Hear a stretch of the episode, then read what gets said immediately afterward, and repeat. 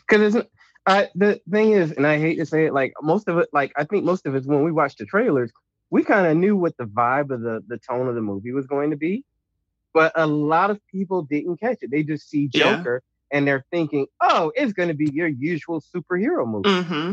and it's like even when you try to tell people, it's like you know they've heard so much stuff in the media that has like kind of skew other stuff in the media instead of like paying attention to what the, what the trailer's giving. Um, like the trailer didn't have one kill, one explosion. I mean, the most action you got was him dancing around.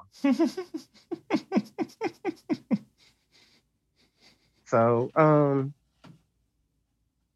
it I don't know. It wasn't given what it was. but I mean, hey, people just see Joker and they just think it's going to be this, that, and the third. Yes. And I'm, I'm, I'm, and I'm really wondering, Brandon, like you said, like what, how are box office receipts going to look next week? Yeah, next week which you know it won't matter too. I mean, it, the embarrassment would be the main thing about it, but we'll see. Mm-hmm. Why is it every time I bring up my favorite movie or song, y'all call my shit corny? You act like I don't have no taste and no flavor. I'm a Luddite or some bullshit like that. What kind of particular shit is that? It's the shit I like. That's what I like. That's my type of shit. You know? Don't you know y'all just say something nice? It's showtime. Welcome to the Say Something Nice podcast, your home for in depth news discussions, reviews, and deep dives into movies, television shows, and music, with a special emphasis on diversity and the Black experience. You can find our show on Apple Podcasts, Stitcher, and wherever else podcasts can be found. And you can also find us on all social media under the handle at SSN Podcast or at our website, ssnpodcast.com.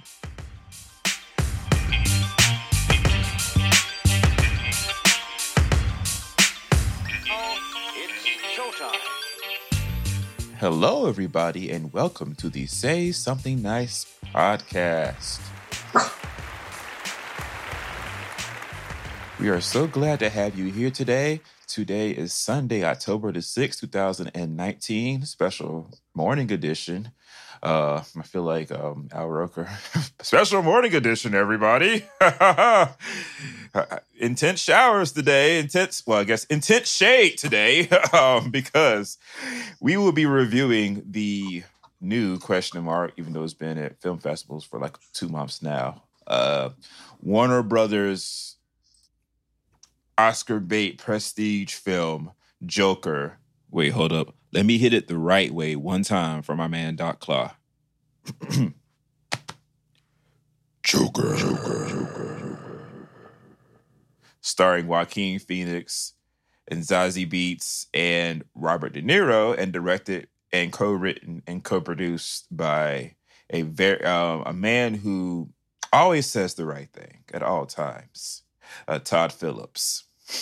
love, love that Joker. I am joined here today by Ken. Hello. Ali. Hello. And special guest April. Good morning. All right. So let's go ahead and jump into it. So, of course, you know, I guess for the sake of posterity, a little bit of backstory. Joker, of course, is loosely, and we do use the word loosely with intent, based upon the Batman's, you know, primary villain, his, you know, his arch enemy from the uh, Batman DC comics.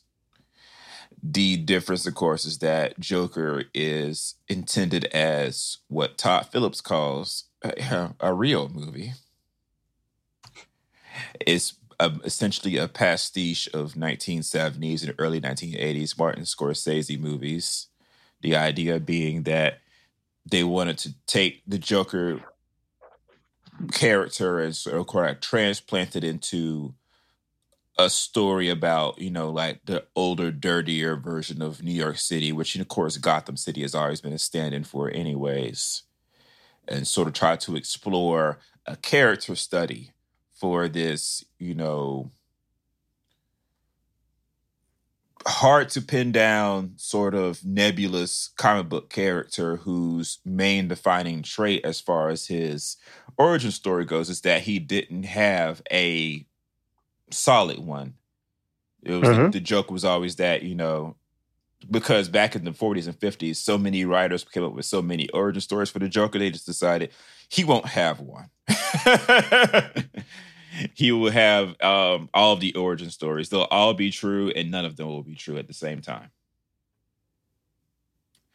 And so this movie has gotten all manner of publication, uh, publicity, praise, rage in the news over the last couple of months, ever since, you know, it was clear that it was actually going to come out in theaters.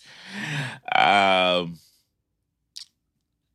it debuted at the Venice Film Festival in September and got rave reviews and won their top prize. Mhm. Which you know, then everybody was like, "Oh, it's gonna be the uh, the movie of the year." People were calling it. It was got you know, it had at that point, I believe, at eighty three percent in Rotten Tomatoes, and it was being praised to the high heavens. Except for um, there was some reviews, of course, you know that you know were didn't like it. I remember in particular, Ali's best friend David Ehrlich from um, IndieWire gave a review that was heavily mixed. He he loved it and hated it at the exact precise same time, and he was trying to figure out how to sort of kind of you know parse his feelings about the movie. Man, you better figure out a way to edit out that soundbite about you said it's my best friend. Edit that shit out. Edit that out. no, I don't know him. you don't know her. um, but yeah, and then it debuted at the Toronto International Film Festival, and then just last week at the New York Film Festival. And with each succeeding film festival, the closer it got to America, is when the backlash uh, kicked in. It's funny because it, at least with Dreamgirls, they waited until Chris until after New Year's to start the backlash when they were trying to put that up for Oscars. I remember that particular. That you know, Dreamgirls was the movie of the year until New Year's, and they decided they didn't like it anymore, and didn't nominate it for an Oscar. And then Eddie Murphy did Norbit. He lost his Oscar he had been nominated for. That was a whole deal. With Joker, it seems that every time they showed it to more American critics, I suppose, it's when the issues came in. Mhm. And then there was this whole thing about is Joker too violent for our modern society? You know, there's so much violence in it. I don't think it's it's appropriate for our. And Warner Bros. had to put out bullshit statements about how you know the Joker movie is not supposed to perpetuate violence. You know, he's not a good character. Warner Brothers is not um does not endorse any sort of violence or retaliation in relation to the Joker movie or character. And Todd Phillips, who all this time they've been blowing smoke up his behind about how great he was and how he was a genius who was reinventing himself from a director of silly comedies like the Hangover movies and Road Trip and such. Uh, he didn't know how to handle this backlash about the movie being uh, purportedly super violent. And he started immediately talking about how it was the left, the, the, um, the liberal media that was trying to take him down. It was uh what about John Wick 3 that just came out? That started white man, it didn't. Uh he was shooting up people. Everybody was saying the movie was gonna be was gonna be a, a, a recruitment film for incels, people who are quote unquote involuntarily celibate, these white men who go online and they're angry at the world because they can't get dates apparently, and so they go out and start shooting people as a result like Elliot Rod, Elliot Rogers, the man who shot everybody in San Diego. He's one of their um, their um, kings, I guess. So they're they're they're like hero figures, I guess you could say. And it got worse and worse. Todd Phillips eventually got to the point where he was. Uh, what is his last thing he said? Oh, the one thing he said last week is early. It, well, oh, he stopped making comedies because everybody of hmm. woke culture and everybody was too easily offended and he didn't want to offend anybody so nobody's making comedies anymore and every comedian every comic director and writer who's still making comedies in hollywood because god forbid it's still being made came out and was like well you- you're tripping you're, you really are tripping You know, it's just it's such an ordeal. And then of course the fanboys been pissed for months. I think years actually, because Todd Phillips talks about how, you know, this isn't a comic book movie. This is a real movie. You know, we didn't really take anything much from the comic book, which as you watch the movie, it's kind of a lie. Uh, you know, the comic, comic books are for kids. This is an adult movie, a real movie, you know, and everything. And so there are people, including close friends of mine, who have been at various levels of vocal volume, either declaring, shouting, or screaming that they will never, ever, ever see this movie because, you know, hashtag not my Joker. Um, but we are here finally to review the movie. We've seen it. It finally came out in regular theaters on October the 4th, uh, two days ago. We've all seen it. We paid our money. Some of us had to pay twice, and I'll tell that story why I had to pay twice. Thank you, Georgia Department of Transportation.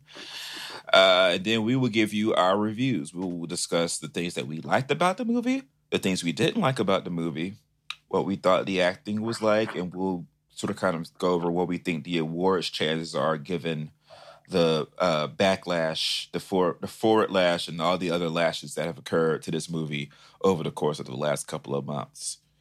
So, I think I will start with I will start with April. Uh, if you can, without giving any spoilers. I mean, there's not much to spoil, but you know, Mhm. just in case anybody you know wants to see the movie and wants to go in clean, we'll do a spoiler session later on. Uh, just uh, tell us, um, give us a letter grade for the movie. Tell us three things you liked about it, three things you did. If you can't get all the way to three on either, that's perfectly fine. And just sort of kind of a general assessment of what you thought of it. Uh, what I liked is uh, first the cinematography. It was a really well shot video and uh, or movie, and it was a timepiece back in the '70s, and you got that feel right away.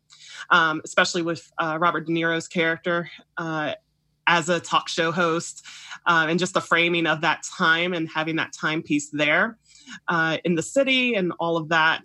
Um, so just the cinematography was beautiful of thinking back to the '70s and that vibe of an inner city. Um, also, the acting was great. Uh, so, you know, I think uh, Joaquin uh, Phoenix is going to be nominated um, during this award season. Uh, he did a great role in transforming into the Joker, and the rest of the cast was able to play off of that. Um, this was one of the movies I didn't feel Robert De Niro was Robert De Niro. He actually uh, really portrayed uh, Murray Franklin um, in his role and played really well off of Joker, uh, especially during like a key scene uh, you know, Zazie and the rest of the sporting cast um, were also strong. Um, so, you know, as far as the movie, the way it was filmed and the acting, I think that was uh, what really stood out, and I think that's what attracted a lot of people to it during, um, you know, the uh, film circuit season. Uh, you know, things that were kind of drawbacks for me is thinking about just this film being a Batman Joker film uh, it doesn't quite feel that way. And I know that's the pushback you were talking about from fans that I think this was a film that was almost written and produced, and then we put the Joker on top of it. Uh, I think uh, Rod from Black Guy Who Tips said he's like, this would be a different movie. It was just called The Comedian, right? Um, and not thinking about it in the context of Gotham City. Uh, so you know that that that that's a good argument. I think we knew that from the trailers and how it was presented that it wasn't going to be your traditional um, Joker Batman film, uh, and so that was a little bit removing. I, think my biggest uh, kind of takeaway, and that's the discussion that everybody's having, is just the portrayal of people of color and women in this film. Uh, again, we'll get to that part during the spoilers, but that did take me out of the film at a few points in just thinking about how the choices that were made to have um, certain roles played by people of color, um, Mhm. including like the opening scene. Yes. I was like, oh, are we already already starting off that way before the title card? Um, and so, you know, I think that's going to be argument for uh, some of these articles and for a discussion of just uh, what were the choices made because I think they were deliberate in order to cause controversy. Um, if you didn't want this woke culture, then you should have chosen differently in kind of who you selected uh, to play certain roles in this film. Um, so you know those are my like biggest uh, you know critiques uh, as well as kind of the strengths of this film. I probably give it around a B. Um, I wasn't uh, completely thrilled with it, uh, but I do think it was a good film as a one-off standalone, uh, not in the universe of Batman Joker film. Okay, uh, Ken.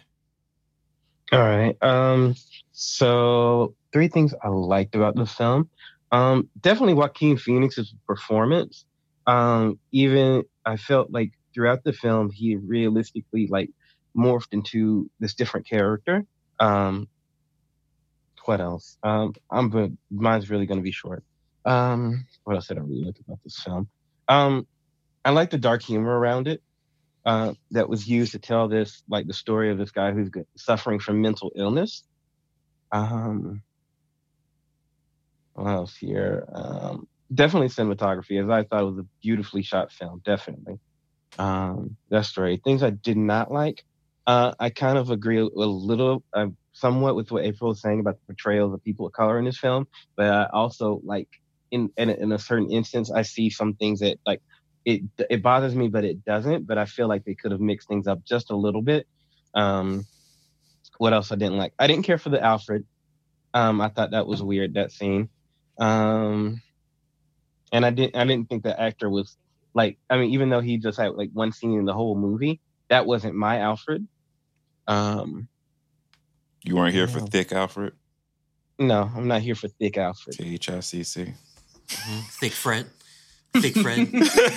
um, and another thing is, I'm not here for some of the stuff I've been like I've been hearing different reviews and seeing different things in the media.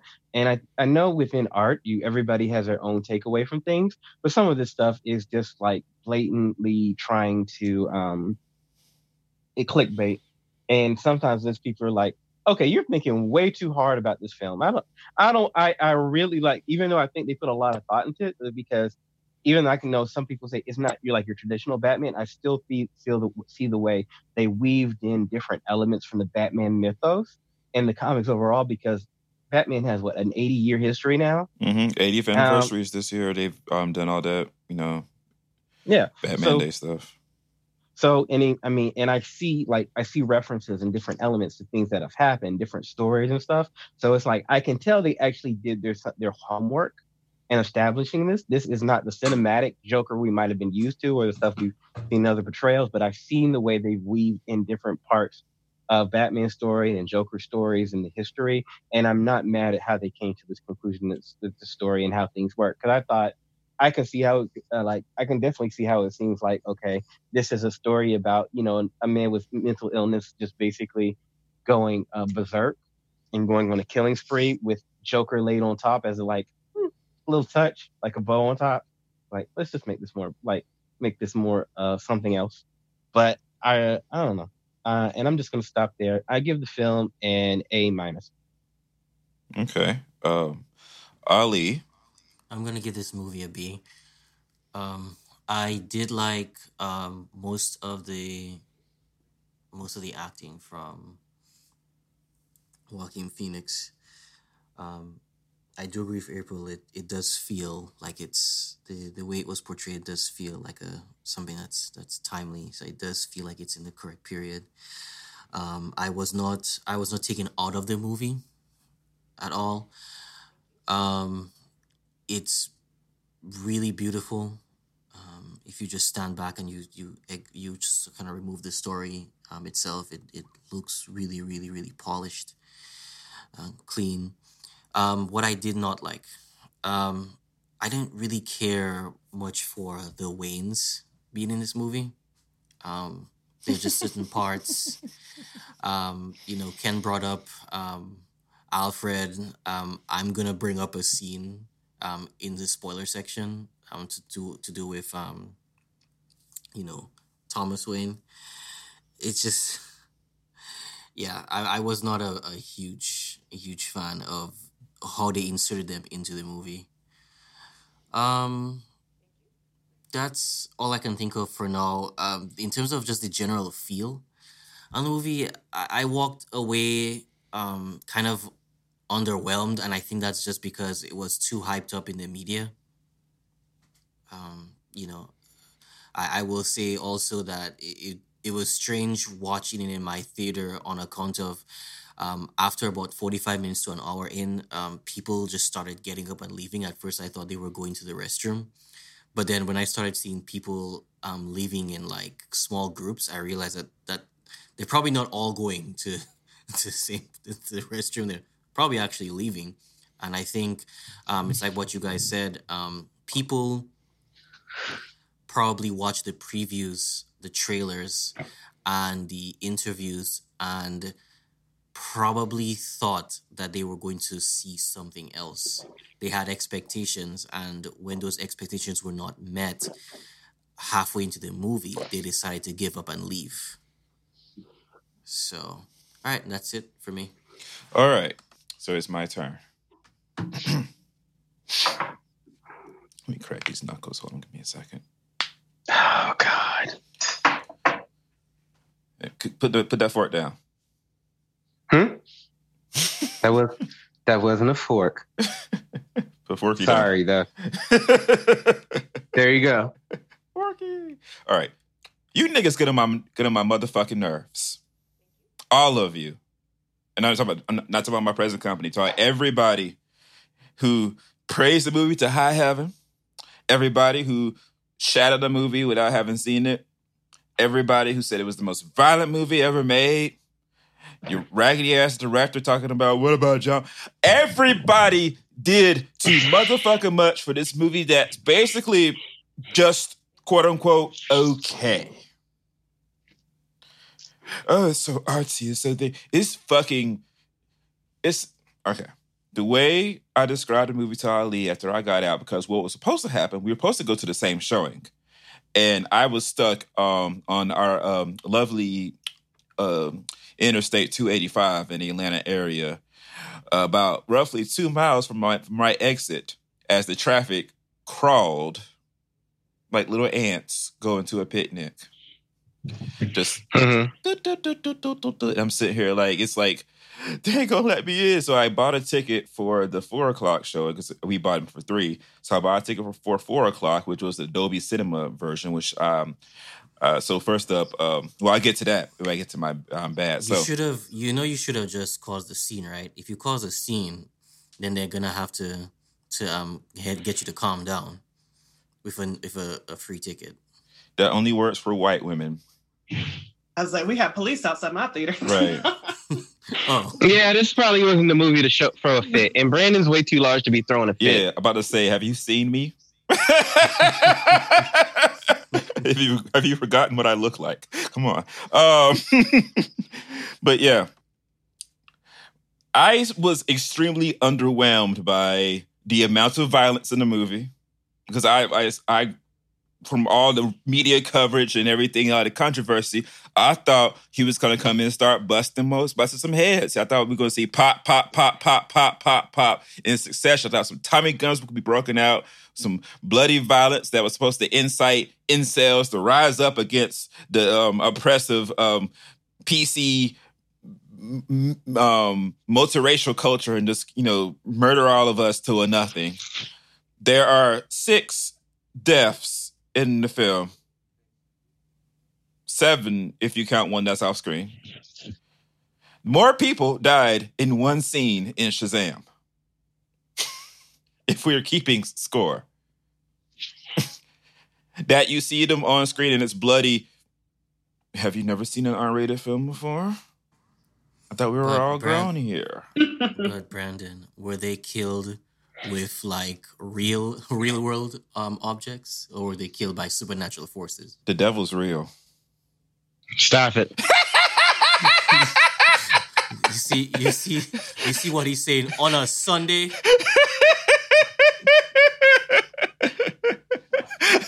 oh, but yeah, I get the movie a B. Uh, the way I described it to Ali after I got out of the theater is that this this feels like somebody was trying to serve you a gourmet meal. They had the good silverware, the good flatware, a lovely tablecloth, uh, uh, the freshest ingredients delivered straight from the butcher and the farm farmers market and all like that. And in, and spices imported from immediately fresh from overseas, but they can't quite cook.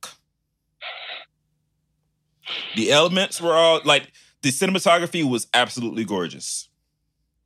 Especially even seeing it in Dolby Cinema, it looks the movie looks fantastic. Every single last shot is deliberately composed and set up and you know focused and color timed and art directed. It looks perfect. The acting, Joaquin Phoenix in particular, the acting is phenomenal. Joaquin Phoenix will be nominated for some shit. He was really good. It's one of his best performances. Everybody else is great as well. I didn't quite care for the t- actor playing Thomas Wayne.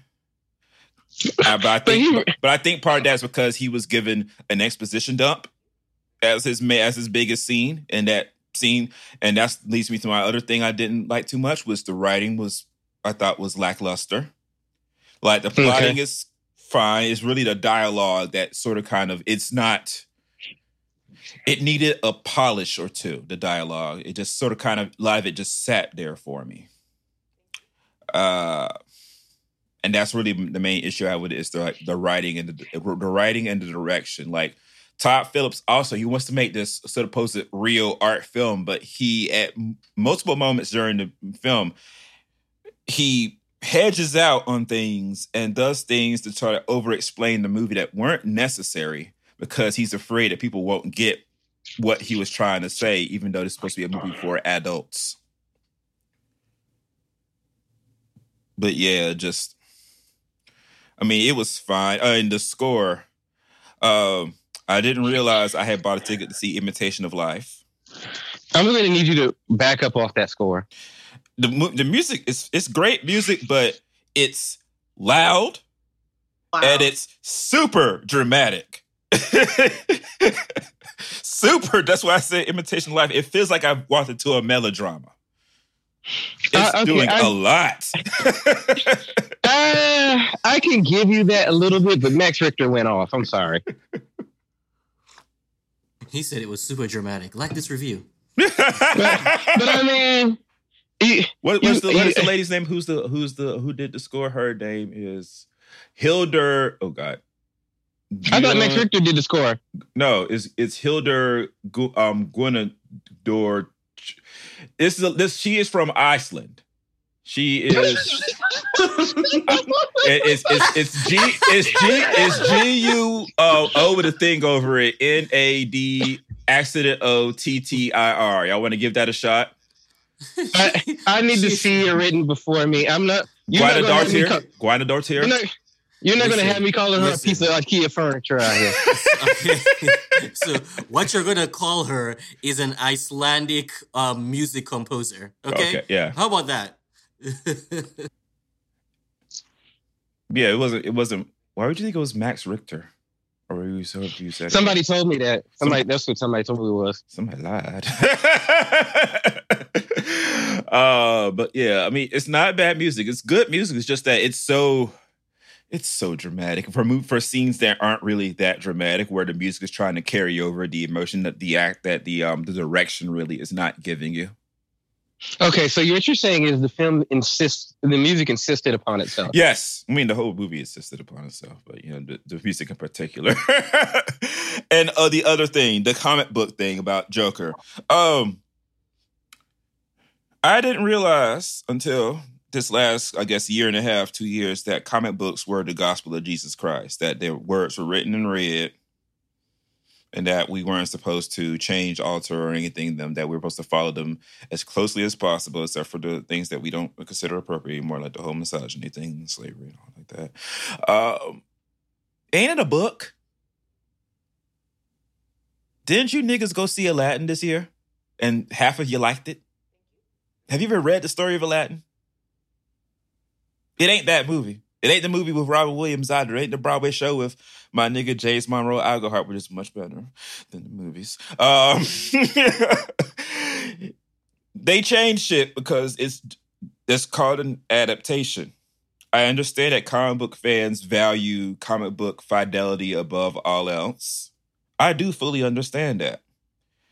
But some, I mean, especially with, you know, DC's characters being 80 and 70 years old, a lot of them, and the Joker in particular having been in multiple movies, multiple TV shows, played by everybody from Cesar Romero to Jack Nicholson to Heath Ledger to the voice of Mark Hamill and the animation studio over at Warner Brothers TV Animation. And uh, of course, you know, you know, uh, I don't understand why it's such a big deal for them to not do a comic book accurate Joker this time. Which, to be quite frank, the only time they did a comic book accurate Joker was quite frankly Cesar Romero. You're right. That's the only time. Let's be clear. Jack Nicholson's Joker was different. They did some. They came up with some shit for him and had him kill Batman's parents. Heath yeah, Ledger, that, Heath Ledger Joker, people, people, people will swear. I'm sorry, people will swear up and down because that's the truth. That Joker killed Batman's parents, and that's part of the origin. Right. People like they will fight you about that. Yeah. And I'm like, no, they made that up for the movie to tie the characters closer together. Right. Which was a good choice for that movie because it, it yeah. drives the plot.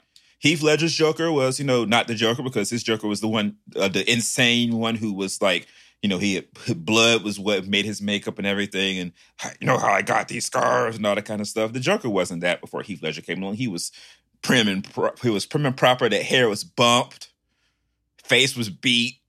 that wasn't who the Joker was before Ledger came along. After Ledger came along, they started changing the character in the comic because the movie version was so popular. And then Leto was trying to do some hot topic, um, um, goth boy shit that didn't work at all with them scary ass teeth uh, and that bad acting. You know, so the only time they really done comic book accurate, Cesar Romero, who was comic book accurate to the time that they did that TV show. People forget when the TV show was on the air, the comic books were that campy. It was that Dick Sprang um, era where they were, you know, they were doing that they, shit at that time. They, they, they changed it up because the TV show was popular. Right. Yeah. Um, yeah, it's a lot. Uh, well, no, they didn't. Change, the no, they, they, didn't change the style of the comics when the TV show was popular. The comics had already been that for fifty for, for, for ten years by that point. They started had in like yeah, in like the late in the mid in the mid fifties when superhero comic books sort of kind of started sliding off. They made Batman brighter and funnier. Mm-hmm. Okay yeah, that's it was accurate to that time. The only thing they took from the TV show was Batgirl. She was not a character in the comics at that time. Yeah, not that version, not the Barbara Gordon version we know now. Um, but yeah, so I didn't, I, I get, you know, I guess from a nerd perspective, but I did, for logically speaking, I didn't get it. So I would, I would, and also DC loves to publish those Elseworlds tales where you have all these crazy stories where Superman and and Shazam are fighting over Wonder Woman, uh, where you know the Killing Joke was once an Elseworlds tale that became canon, which I still don't appreciate. Uh, mm. You know, the Dark Knight uh, Returns is the Elseworlds tale of a future. Kingdom Come is a Elseworlds tale of a future. There's all sorts of other strange things. Batman, uh, Gotham, what's that? Um, Gotham by Gaslight, all that kind of stuff. Superman, Red Sun. They do weird takes on these characters in their own comic books. So when Warner Brothers wants to do the shit, I don't understand what's the craziness of the whole thing. But you, but you're saying that as if the like, like, well, I'll say fanboy audiences are different, but mainstream audiences they don't know what an Elseworld is. Right, but these are fanboys. They still get they, like I know that fanboys complain. Fanboys are just going to fucking complain because something isn't how they think it should be anyway, and they think everything should be right. Right. But I think you also have mainstream audiences complaining too. Yeah, you definitely do. And, yeah. So I mean, um, then they have no, and you're trying. First off, you're trying to introduce the concept of like, t- like it's a lot that they're getting that fact that there's a different Flash on TV than the one in the movies. so that's already a lot like you know you we're finally at a point in history where you can have like different a TV universe and a movie universe and have them separate and audiences be okay with it. You know what I'm saying? And not you know wondering why these two things don't match up. Aren't they okay um, with it? Okay, more than they were before. Okay.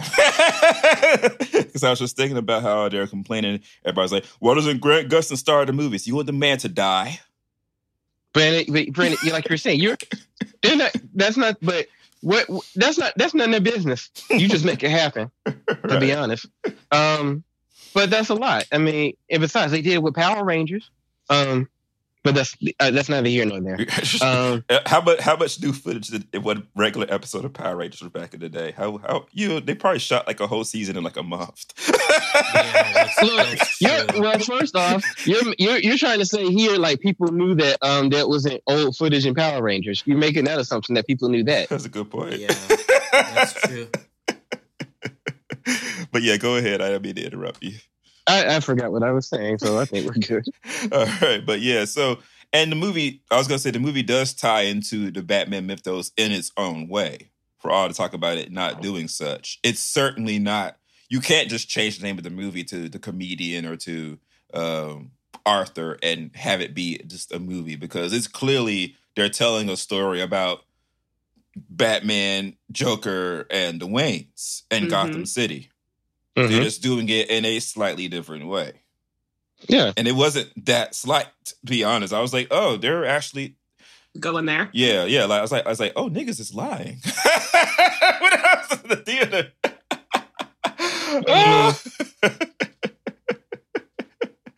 Uh, but yeah so that's so a b. Um and with the caveat of course that it is a slow ass art house movie or at least it wants to be you know with Mhm. its um loud cello score and its um, multiple scenes of Joaquin Phoenix dancing through the frame to sort of represent his descent into mania. Uh, so skeletal frame. yeah, in a skeletal frame, look, looking like um, looking like um, uh, anything I'll say would be inappropriate. Uh, er- like like five really evil jokes came in my head. I got to push all five of them out. It's Sunday morning. Uh, but yeah, it's not a comic book movie in the sense that Marvel and everything. And I saw people sitting in the theater waiting for an end credit scene. and then the white man who worked at the AMC came up to me. I said, "You know, there's no scene." I said, "Oh, I know. I'm reading the credits. I know this is a, this is this is not that kind of party. I'm I'm good." um, but yeah, so all right. Or is there anything else we wanted to say in general before we go into the spoiler section about the movie? Just why do you Uh, think this received a eight minute standing ovation? That's a good ass question because it got an eight minute standing ovation at Venice Film Festival. People Mhm. wanting to people wanting to seem smart and and, and artsy. Well, I mean, Nate Parker's movie got a seven minute standing ovation at the same festival, and nobody People wanted to buy it. people people wanted to seem um, So like what they if were we wa- endorsing black people. Okay, so the walk ter- takeaway here is you can't trust that film festival and its credits. Okay, No.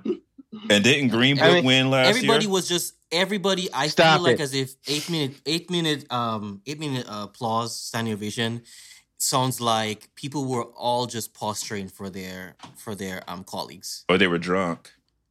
Yeah, you didn't want to. You didn't want to seem like as if you were not supporting your colleagues. You also didn't want to seem like the one idiot in the room who didn't understand this art house film. Right. Uh, also, Right, Ro- so- Roma won last year, not Green Book. Green Book won Toronto.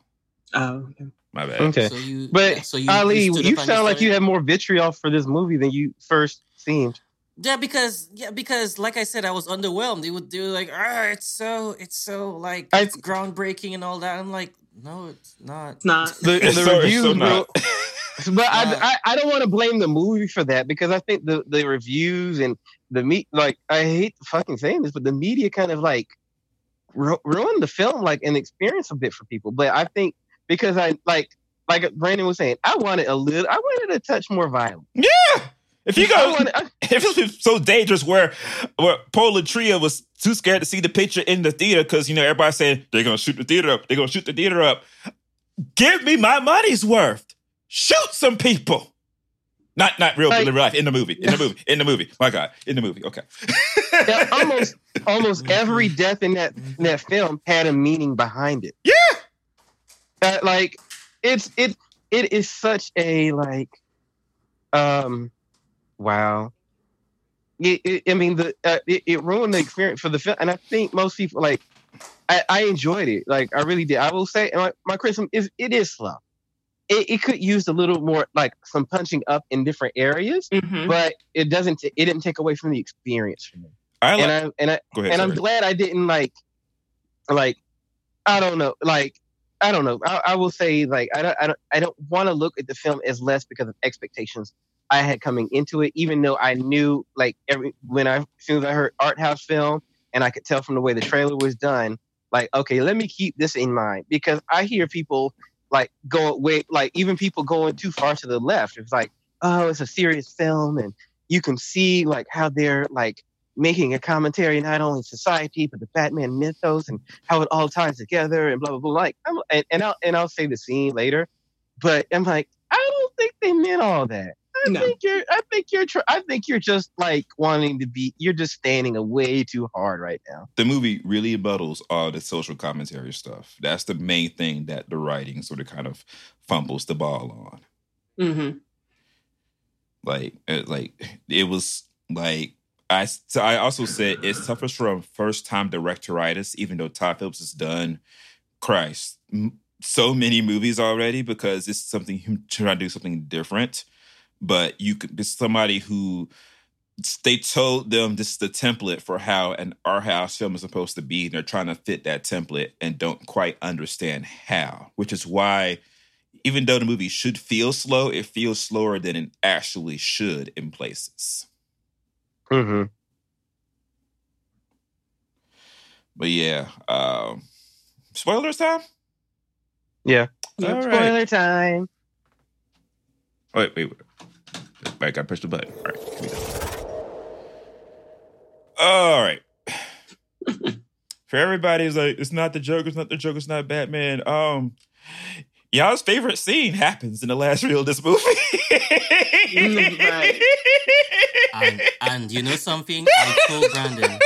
I told Brandon after this movie. I said, if I ever see, if I ever see another Pearl Wayne, drop? Wayne's murder and pearls together in the next decade, it'll be too soon because I'm I'm tired.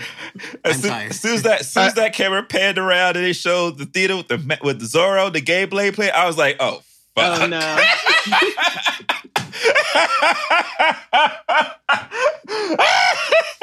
you know you know another funny part of, a funny part of that scene for me is that somebody when the person the person who decided to shoot it that way they probably thought man this is going to be so genius they won't even see this coming Uh, my problem was that, with that was I like me and me and my I went with to see it with a few friends. Mhm. I did. I personally had a problem with that scene because I felt like, like it just it, like it wasn't like all, everything else was kind of romanticized the way it was set up during that sequence, and I'm like, we did not. All we needed to see was them go down that that um alley, and the guy look and the guy in the Joker mask looking, and then going after them, and then you you just see like Bruce probably standing next to their bodies with the pearls just yeah. go, going casually in the sewer. We didn't need to see him actually, do, you know, go po- wait, do wet work, grab her pearls. It was like, ooh, death by numbers. Right. ken you see you see what you just described there happened several times in this movie Yes, where there. it's like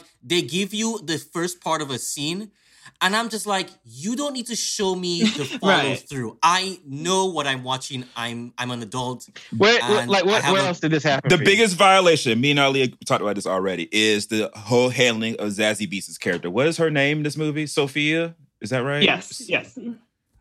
Uh, she's the next door neighbor, or she lives down the hall from Arthur, Mhm, and he has a crush on her. But he mhm. doesn't ever talk to her. But we see like what appears to be them getting to know each other, and we he she goes to his comedy show.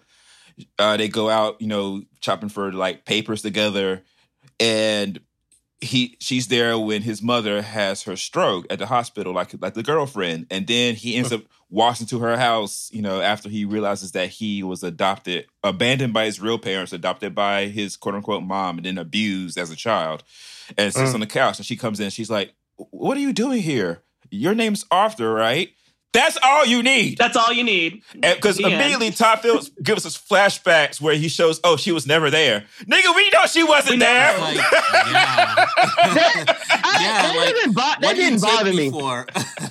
That didn't bother me. I mean, I see your point, but that did not bother me at all. That it, like, I it, because I feel like that like I'm you, and it didn't bother me. Like I guess because you're saying it's an art house film, you should like catch it. Get it. But at the same time, I'm like, okay, this is a usual trope of films, Mm-hmm. so it, yeah, it of didn't bother regular, me. of like regular, like you know, general audience movies, if you're supposed to be trying to do some artsy shit, all you actually would need is one of those scenes. If you really wanted to make sure you got it, you didn't have to show us every scene that we saw and show us what actually happened. hmm No. I, I think it's like when I think of art house film, I feel I feel like as if the when I've seen uh, movies like this, the the film director or the story doesn't do a lot of hand holding in parts like Mhm. this. hmm Mhm. So I feel like as if when I watch a film like this, I expect it to not hold my hand because it wants me to come up with my own interpretation of what actually happened. But then other films like, you know, the run of the mill sort of things, like all the superhero stuff we've seen before, they do that a lot, right? Because because they are They- they aiming their, they, they need for eight year olds and 80 year olds to catch what's going on. Mm, yeah. And I, and I and I see that. That that what else? Because that did like I see your point there. That didn't bother me as much because even though they, they were showing everything, I almost felt like every part was like a beat of like I don't know. I'm I'm I'm not gonna get into it, but I see your point. The I- handling another of a him. good example a good example ahead. sorry brandon a good example of of what they did do um like in my opinion that was good was the end scene when he walks away and there he has bloody footprints right because you didn't need to see him actually murder the black lady, the the, black- um, the, the black social woman. worker. Right. Mhm. right exactly you he just walked away and you see bloody footprints and you have to you assume that okay he probably did just commit a murder Right. And though I was going to say the other thing that sort of kind of was a little bit, Christ, it just went out of my head. Uh, it was a little bit heavy handed. Let me see if I can remember it. Uh, the when he, he steals the um the File. records Yeah. from Brian Tyree Henry, which first of all, how? that nigga is twice his size. Kiss Kiss said it was crazy person strength. Decept- I thought that was a trope. de- deceptively strong. You didn't notice he was deceptively strong the whole movie. I didn't actually. oh, Like, how did he really take down old boy from the other clown? Right. Right. oh, He- I just thought he was he had, he got luck and in you know cunning to uh, take him out. But, No. yeah. but when he takes the file and he goes through the file and like the scene where he imagines himself sitting in on his mother's um Session. psychiatry session. That Mhm. scene, the way it's written, is is extremely heavy handed, and it goes on. I think maybe at least two times over longer What we needed. than we Yep. needed. Like that should be like a quick in and out thing. We didn't need her to sit there and sort of kind of, oh my son Arthur, he was such a happy boy. You you need only a little piece of that, especially since I was fine. I was Yeah. fine with that scene until in, until he he he um he planted himself inside the scene. That's where I was like, okay, you're doing too much. I get it. You don't need to put yourself in it watching. Like I, I I see what you're going for though. Like I like reading it makes you feel like as if he's so like as if he's like there witnessing it, but you know, yeah, is he was doing too much at that point. Also, I mean, that that shit was so notorious that it made the papers. Apparently, But um, the uh the Penny Fleck's story, because he had news clippings in there. oh yeah, they did. I was like, Mm. oh shit. Uh, but somebody said I didn't catch it. They said they they like said another part in the movie where they actually do make it still kind of mysterious whether like uh Thomas Wayne was his father. The photo. But I don't know. I what part was that? the photo Uh, on, where on the back of the photo. Yeah. yeah, the, the mom after he murders the mom. Uh, Mhm. On the back of the photograph, there is you know like love and kisses, whatever it is, love it, love and and un- it wasn't kisses, love and something else It- from T. it was like, um, yeah, W. admiring the way that she looked or something like that. Yeah, Mhm.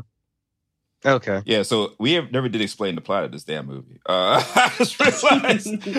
oh, I guess it's you know because we got to talk about like all the other shit that's surrounding it. The plot is almost incidental in this at this point, but the movie is about a man named Arthur Fleck, who's um this poor, sad man who works as a clown and wants to be a stand-up comedian. Lives at home with his ailing mother and takes care of her. He's not a very good clown. He's an even worse stand-up comedian. Where his mom was like, but don't you have to be funny? Funny. Yeah. I'm like, she was like, it was like she's been horrible. She was like, she was old and like, like really like sickly, but she was still abusive. She was, she was, she was, she was clever like a whip. Okay, and, and here's the thing: she, she said, uh, at the at the time, I thought in my head like, "Do you want this bath or not?" right. And so Arthur has this dream of being a famous stand-up comedian and being on the um, Live with Murray Franklin, which I guess is sort of kind of. I mean, none of the late shows are actually live, but you know, I guess like a Jay Leno or a Johnny Carson type of a show. And so he tries his best to figure out how to move his stand-up career along, which is one plot thread. He gets bookings to do stand-up, and he's very bad at it because he also has this condition where he laughs uncontrollably in inappropriate situations. Like it's like a brain tick that he has. As part I actually looked it up. Um, actually looked it up. What was that called? Go ahead. I'm sorry. But yeah, like um, we, we Oh, first I'm sorry. we first Found see it. it when he's making um. Go ahead and say it. Well, shit. They took. Never mind. They. Oh, pseudo pseudo bulbar affect. Okay. PBA. Yeah, we first see when he's on Emotional the bus. incontinence. Yeah, he- wow. Okay. Yeah, we we first see it when he's on the bus and he's trying to entertain this little black boy, and I'm um, Shirley from what's happening turns around and says, See, "Leave my Brandon. son alone." Brandon, see, we can't. Did she not look like Shirley from what's happening? and that really, really, really. you- nobody else saw that. Brandon, stop. Because the thing is, okay. I wasn't even trying to be mean. She looked like Shirley from what's happening. She did, and she was like, "Leave my son alone." He just starts laughing uncontrollably and gives her that that card. Hard. Mhm. hmm I mean, and she was like, "Well, I guess I can't say nothing right now." She just like, "I'm gonna let you live for now." right. I I thought she was gonna get up and take the child away. I mean, she would have, but she couldn't sit at the front of the bus. Wow. That's a joke. That's a joke. She probably she could. I know it's 1981, but it's a joke. Uh, her child. Ken, could you could you get your friend? Please?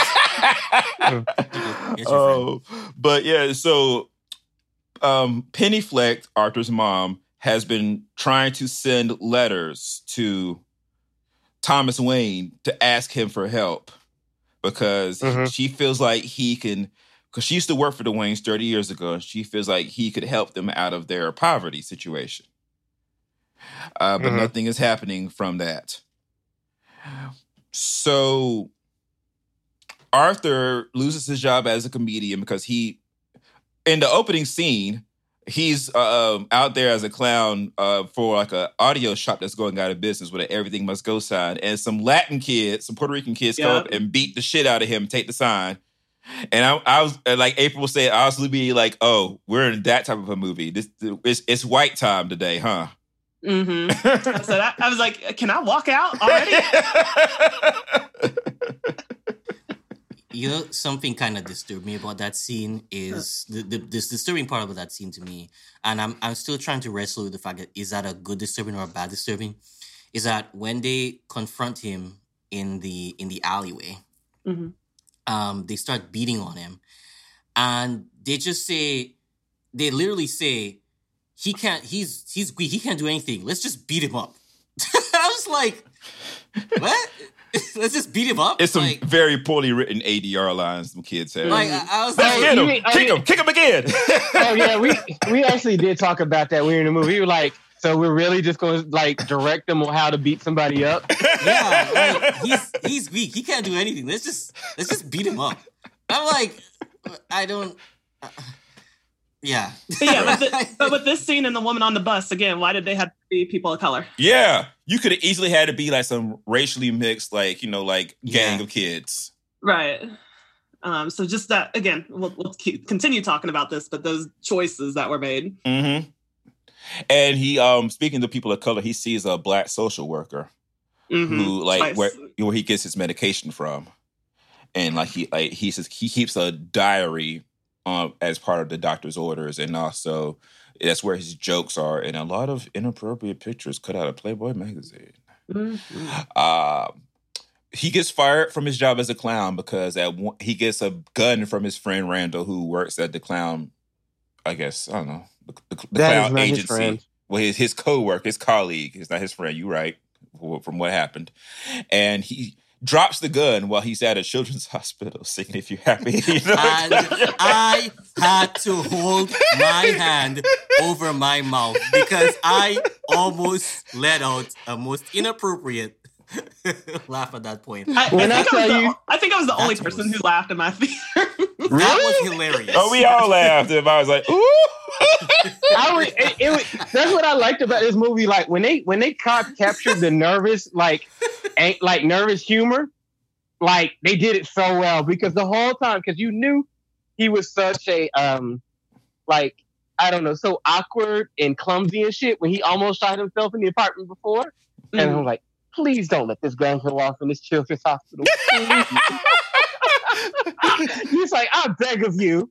Don't Like, shoot the children, it- Todd Phillips. Don't shoot the children. it, but it was so, it was funny the way it was played, and it was shot excellently. Um, it was just like, whew.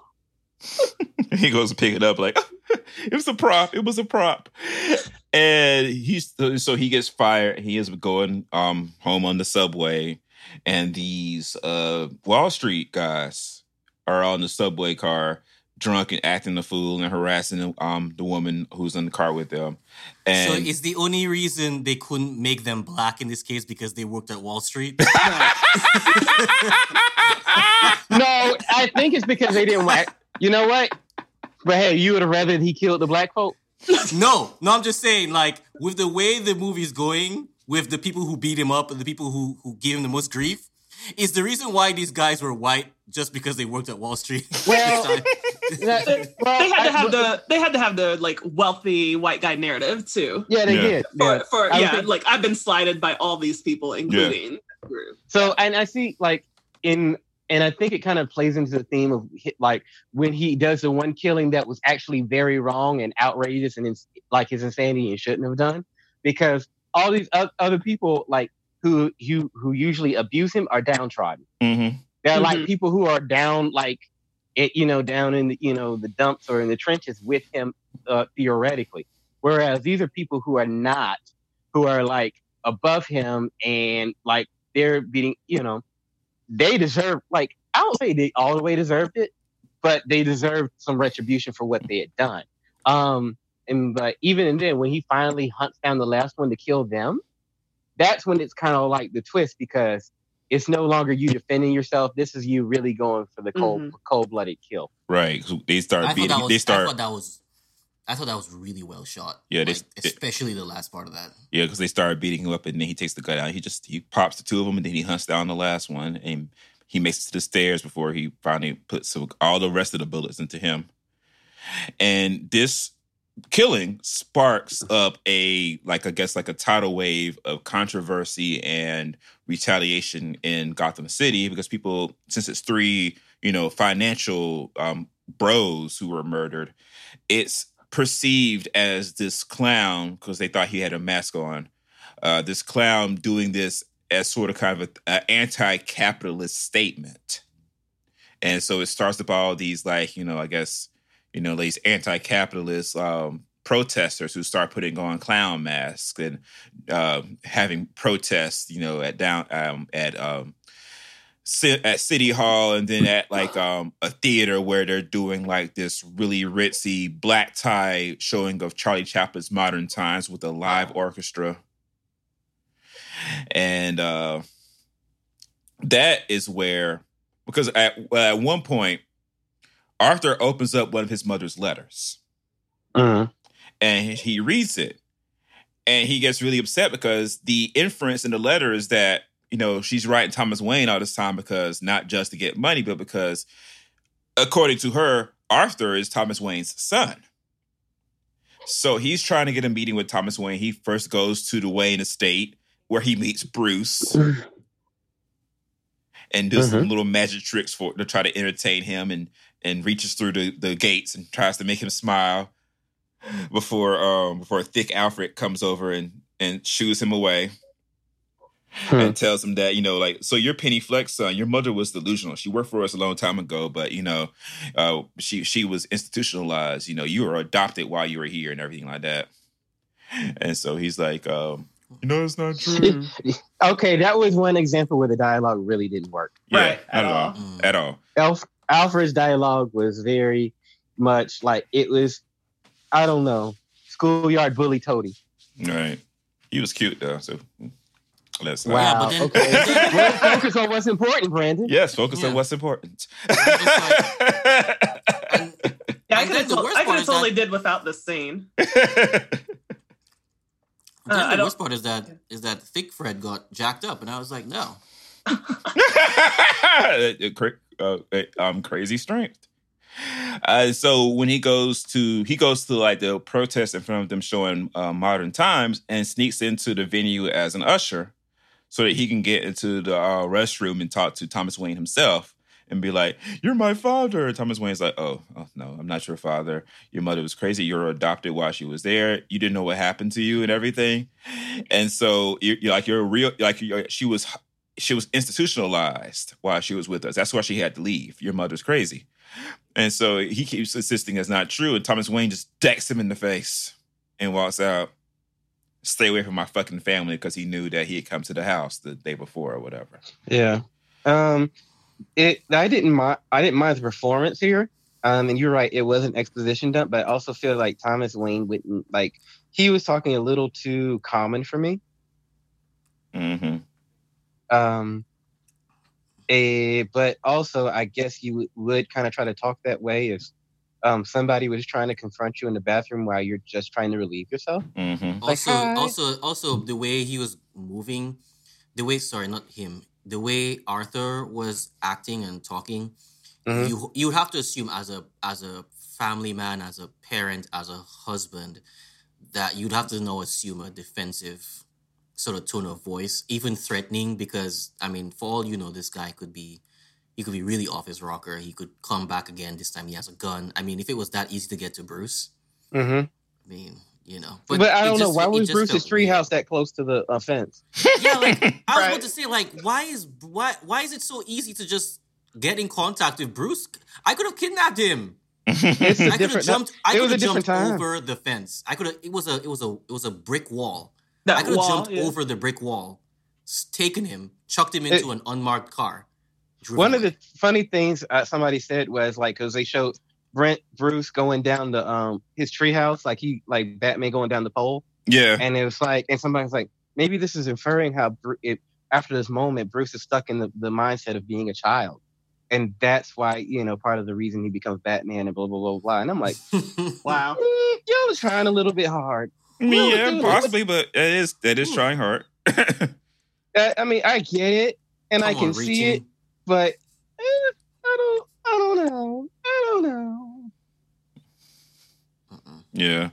And so Arthur does go to the uh, psychiatric hospital and steal the records from Brian Tyree Henry, which we already said, and finds out that he was, you know, like um, this abused child that the, the coverage was all in the media and the mother was ho- hospitalized, and he was indeed adopted, and his parents had abandoned him, so he had no idea who his parents are. And the mother, and meanwhile, the detectives have been investigating the murder, and they came to uh, talk to the mom, and she freaked out and had a heart attack while Arthur wasn't there. And so when Arthur got home, he had to go and take care of the mom, put her into the hospital. And so after he learns that he was adopted, his mother abused him as a child, and that's probably why he has that uh, that know laughing tic. He Mhm. goes, he just goes to the hospital and um, he's like, you know, I used to think my life was a tragedy, but now I realize it's a fucking comedy. And his mother is his mom with the pillow. Wait, wait, wait. We we skipped one important scene What did we skip? when he's talking to the cops and then he runs into that door. Oh yeah, yeah. they, at the- when he goes to the hospital, um, Like- the mom off. Still funny. That So funny. plays out so well. Like it, it, it, and it fit. It was like that was one of those moments where I feel like it told you so much about the movie. It told you so much about the character and who he is. It, it's like he thought he was a badass, and he ran in there and they were like he ran into that door, and they he did like uh, Joaquin uh, Phoenix did it so well, and it, it was shot really well. And then even the like so is that la- la- la- laughing tic like is that real or something? And he's like, what do you think? What do you think? Bang. Walks away. Bang. It's exit only. And it's kind of like, hmm. and even the second, well, you you'll get to that other scene with the cops later, but Yeah. And so kills the mom. You know, we are talking about the whole Zazie Beetz thing. She's out of the movie at this point, so we won't really rehash any of that. So he's in his apartment, and uh, the other thing. So when he did his terrible stand up, the comedy club records all their performances, and they sent a tape in to the Murray Franklin show, and Murray Franklin showed it and basically called the guy a joker and made fun of him. And so Arthur is crushed. But the talent booking agent calls him to ask him to come on the show to be interviewed by Murray Franklin, and he agrees. And so he's gonna go. Uh, he puts on, he starts putting on his, you know, makeup, his, you know, some version of that uh class or Joker makeup. He does his hair green, and that's when um Randall and um and the little person uh they come over to try to give their condolences because his mom they heard his mom had passed. And he stabs Randall in the eye and in the gut with a pair of scissors. Because the whole thing, like, what did you tell the cops? You know, cops are coming by uh, the shop and asking, you know, the guy was a clown who murdered those three guys. And so, you know, what did you tell them when they interviewed you?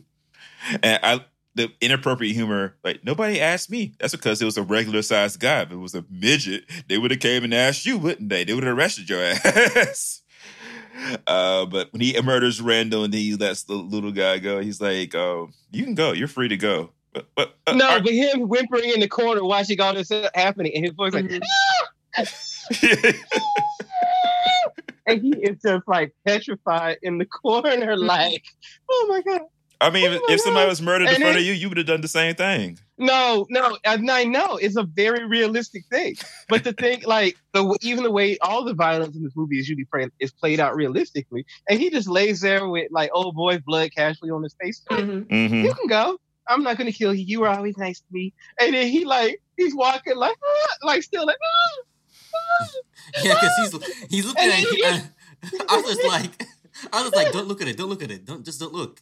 Wait, dick nigga, you not gonna look like how you know he's not gonna try to stab you too. right. So you gotta keep like you gotta look, but you gotta kind of act natural. like And I don't want to. I'm And sorry, he's like, "Can you help me out?" I, yeah, I was so I inappropriately giggling at the point where he reaches for the chain on the door and he can't reach, so he has to ask Arthur, "Could you Yeah. could you get the door for me, please?"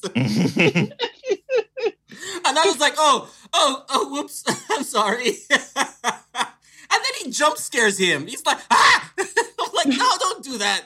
That's not funny, bro. Don't do that." It was funny. The whole thing. It was so awkward. Like it was awkward horror.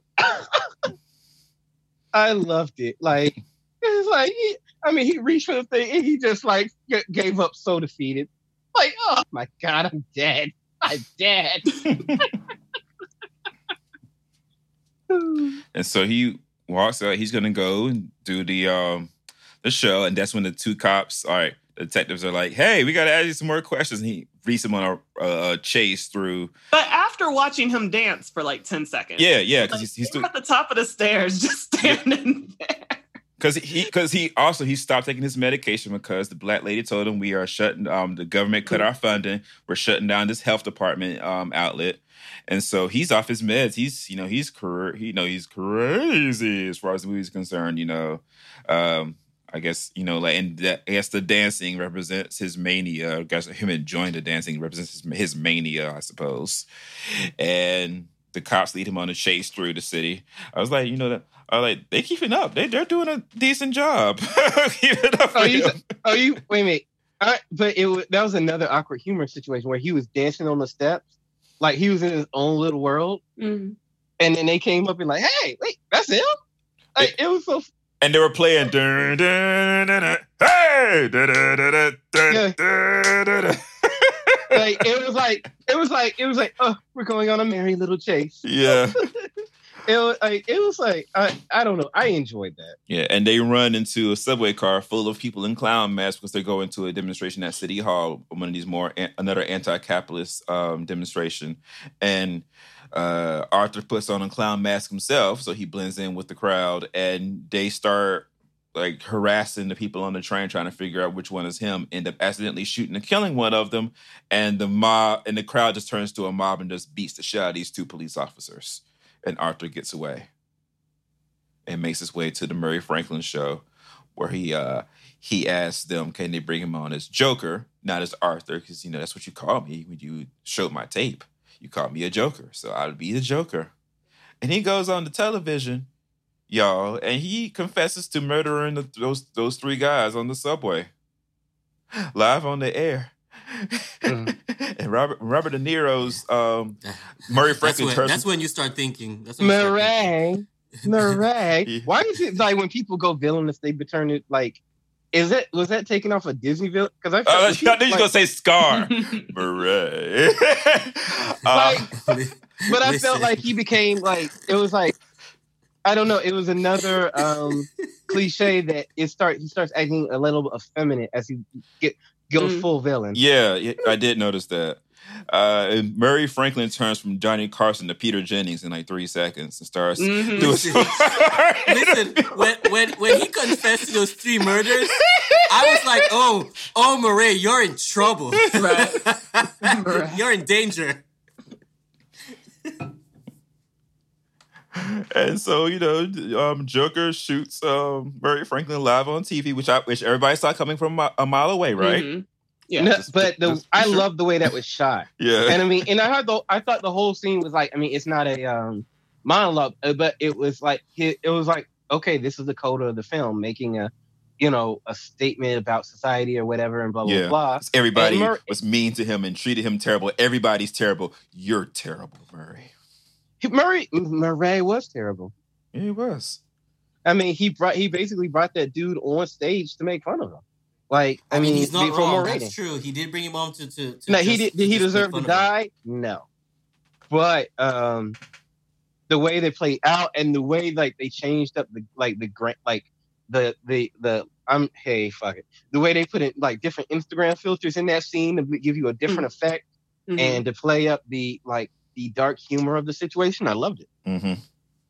Yeah, J- Brandon's over there like not mm, Instagram okay. filters, bro. I, I, couldn't come. I know it's not Instagram filters. I knew when I was saying that it was right. a long time, but I just could. I just couldn't think of what you know the correct term. You knew. It. I got you. F- filters is fine. oh, that Instagram. And so after he shoots some people, uh, he's arrested and taken to uh, jail supposedly until he gets hit by. They get hit. The car, police car gets hit by a truck driven by one of the um, protesters who they drag him out because they I guess they saw him on the TV. They drag him out and put him t- on top of the um, car like he's you know Jesus because they put him into like a cross on mm-hmm. purpose mm-hmm. as well. And it's just anarchy in the streets, everybody going crazy. This is when we go and see the movie theater playing Zorro, and the Waynes run out, and one guy in the clown mask comes over. You get what you fucking deserve, and shoots Thomas Wayne, and then grabs Martha by the pearls and shoots her and leaves Bruce there, orphan, ready for revenge. And so, so you know something. Uh, I have to pause you just a second here. You know something I've been uh, debating and wondering whenever I see, whenever I have seen the murder of Thomas and Martha Wayne, mm-hmm. is why if you're trying to, if you're just trying to, um, to, uh, to burglar, not burglar, if you're just trying to um, commit theft, right? Um, you could yeah shoot shoot shoot um shoot him, but why shoot her? And I feel like as if in this case, no, I no, I can see a plausible, you know, thing here. It's not about I just want to steal your your money. It's I I want to um, sort of um, you know so inflict pain and make myself feel better by getting getting one in on the the class the um, the one percent class yeah, that is that is that has been quote unquote oppressing me and my kind. Right.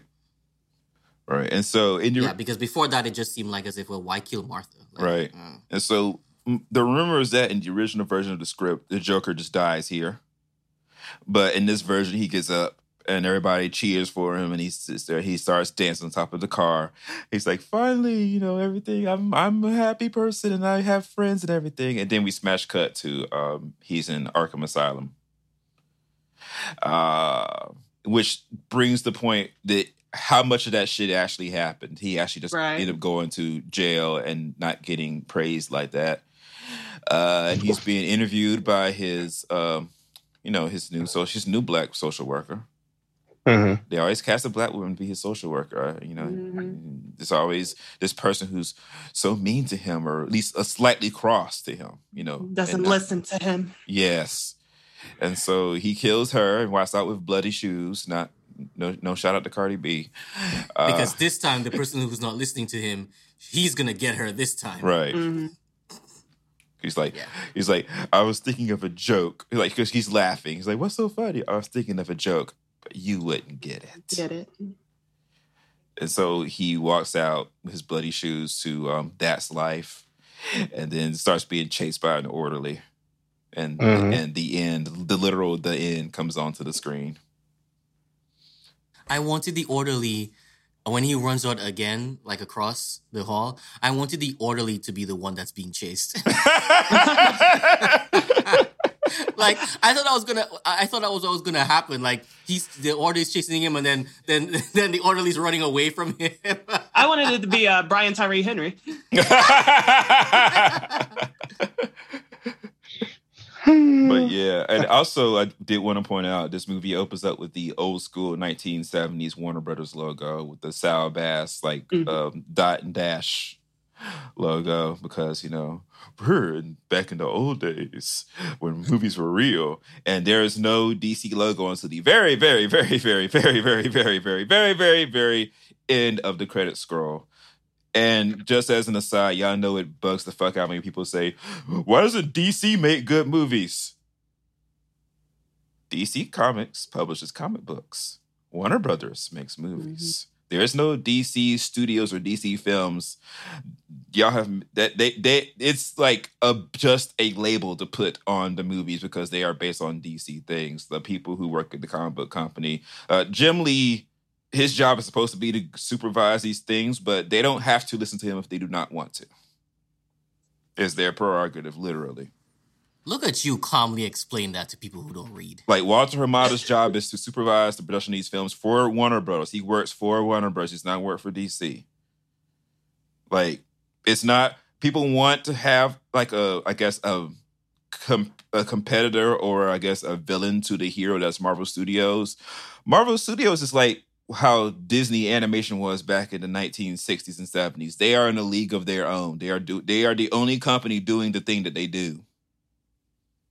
And I think that's great. We should let them be that rather than trying to make up some shit and twist reality in order to make that because it the way these movies come out when they're good, okay, and bad makes a lot more sense when you realize it's this it's regular movie folks making these movies and not people who know comic books. Because why in the fuck if Dan DiDio was making uh these movies, why in the fuck would they not match the comic books? and also because especially with this they've given um todd phillips and bradley cooper who are the producers of the film you know carte blanche they could do whatever the fuck they wanted to do and they did um it's funny because that Bradley Cooper sort of kind of escaped from all of this, you know, backlash. Nobody's gonna not go see Guardians 3 or whatever the fuck because he produced the Joker movie. And I guess nobody gave Todd Phillips credit for helping produce um, A Star Is Born last year either, because they have you know joint well, joint effort. It's called. It's their production company made both of these films. You can't see it over the radio, but I'm shrugging right now, like you know that little. Mhm. uh, but yeah, but that's, that's Joker. It's you know it has some merits, it has some demerits. Uh, still say that the whole shit has been fully overblown. Uh, after this box office um, comes in on Monday, I can't wait for all of the. Um, hot takes from people like, yeah, we told you it was going to make money to this is terrible. This is Venom all over again. It's going to be all over the place. Because uh, as of right now, Joker is on track to make at least $93.5 million opening weekend. Mind you, the movie cost $50 million to make. And I assume it, like, the, the marketing budget was super high, though. So, and they're still bringing in 100 million more from overseas. So they'll be doing just fine by next Friday. I had already said in the earlier episode of the show, if it made like a high amount opening weekend, it's not gonna it's gonna like have a heavy drop second weekend, I would assume. After, you know, general audiences see it and realize that Batman ain't in it and that it's not, you know, there's no comic book action really in it. But you know, we'll see. We'll see what happens. Uh what is the audience score for it right now on Rotten Tomatoes because the Rotten Tomatoes score dropped real low after some of the like the more mainstream American reviews came out. Especially that, it's like sixty six. Yeah, that New York Times review um, knocked the shit out of it, boy. He, that shit said, "Are you kidding me? This second rate copy." I mean, also to be fair, it is cribbed a lot from um, Taxi Driver, which I saw I saw last night to, before we did this review. It, like, I, I mean, I, it, it I is, saw it. it eh. Not a whole bunch, but you can see that it's like, I'm gonna make something like Taxi Driver, you know. It's at 69% with um the um the critics, and is at 91% for the audience score. What do you need for a fresh rating? Uh 60. Okay.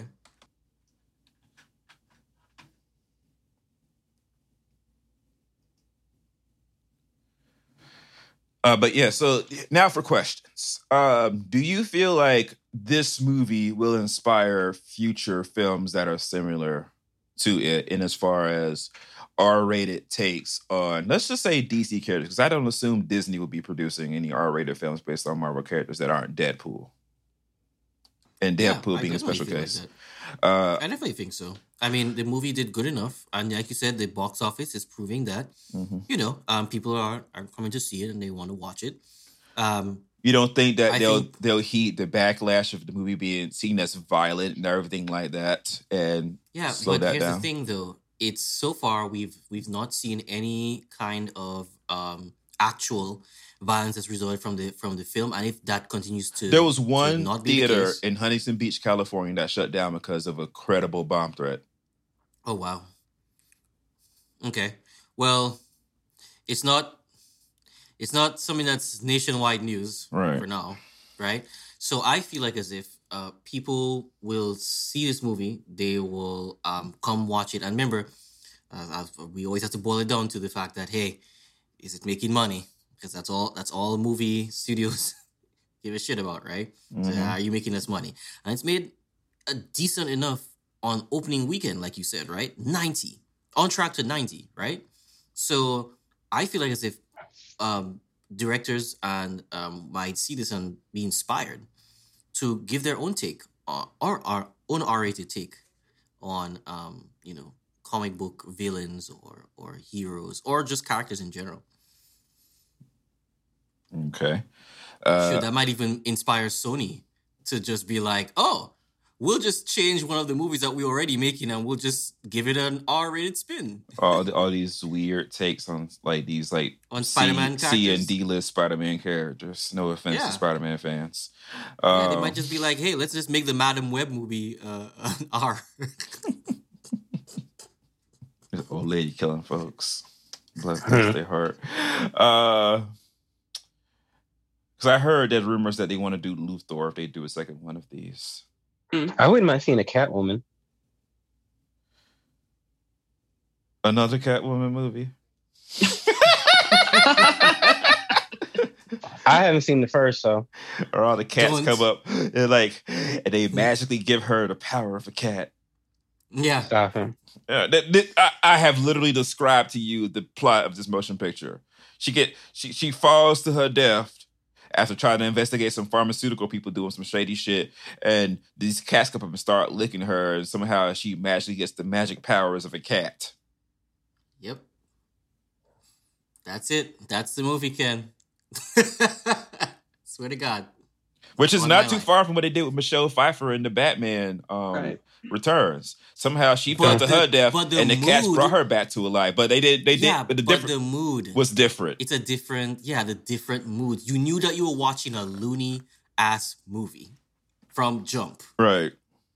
whereas the Halle Berry Catwoman was not in that same vein so you you you were left sitting there what the hell Plus, they had a whole going on? CGI montage of her getting them powers, like of Egyptian cats and shit flying across the screen, just all sorts of foolishness. My my lord. it was this Shazam It was it was that scene in Aquaman where he got the staff and he started seeing all them fish. Yeah. leave the ocean alone that He Man scene, he got the staff. Like, ah! he got the staff and he got a and he got a new shiny costume yeah. Oh my god! All right. So, any final thoughts before we go? Hmm. Would you let your mom see this movie, or your father, or your like whatever your guardian is, or who your guardian was?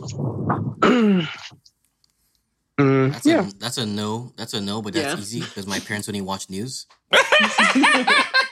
I don't. I mean, I would, but I don't think they enjoy it. They'd be too slow. yeah, I was gonna say my parents wouldn't enjoy it. It's too too slow. Would you let your Payoff's not there. Would you let your grade school children see the movie? It's too slow for them. Hmm. And also, a lot of the a lot of that stuff is gonna fly over their head. They don't understand. All they see, all they would see is just violence. Right. Mhm. Would they? Or a sad clown. That's a that's two hours. Yeah. Sad, And sad gonna- clown. And then it'll traumatize them to clowns for the rest of their lives. I mean, I think Mhm. it would be do a better job of traumatizing them to clowns than this would. Mhm. Can we talk about when he just crawled into the fridge? I forgot about that part. He took all the shit out the refrigerator. He just crawled inside. I had I flashbacks like- to Cherie Johnson on Punky Brewster. I'm like, I knew no. you you were know going them to things there. don't open from the I inside. You were going to go there. I was like, what is he doing? Is he able to clean out the fridge? And then he gets into the house.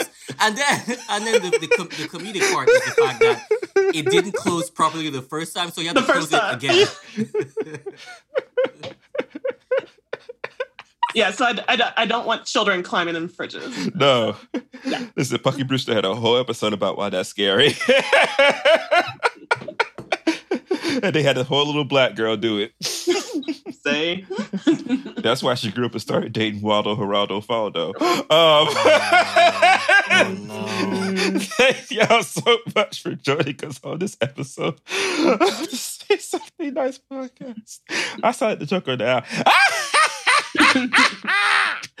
uh, Apryl, thank you for joining us. Where can they find you online? you can find me on Twitter at Dr. Apryl A, and that's A P R Y L. And um, I just uh, co-authored a book chapter on Joker psychology, so pick that up. Oh, wow. and as for us, you can find us on all social media under the handle at SSN Podcast. Our website is ssnpodcast.com for more episodes of the show. And you can find the show uh, for download or streaming on Apple Podcasts, Stitcher, Spotify, Acast, and wherever else great podcasts can be found. We is there. Thank you so much for joining us, everybody. This has been the Say Something Nice podcast. I'm Brandon. I am here with Apryl, Bye. Ali, Bye. and This has been Late Night with Murray Franklin. we'll see you all Have a next good night, folks. we'll see you all next time. Goodbye.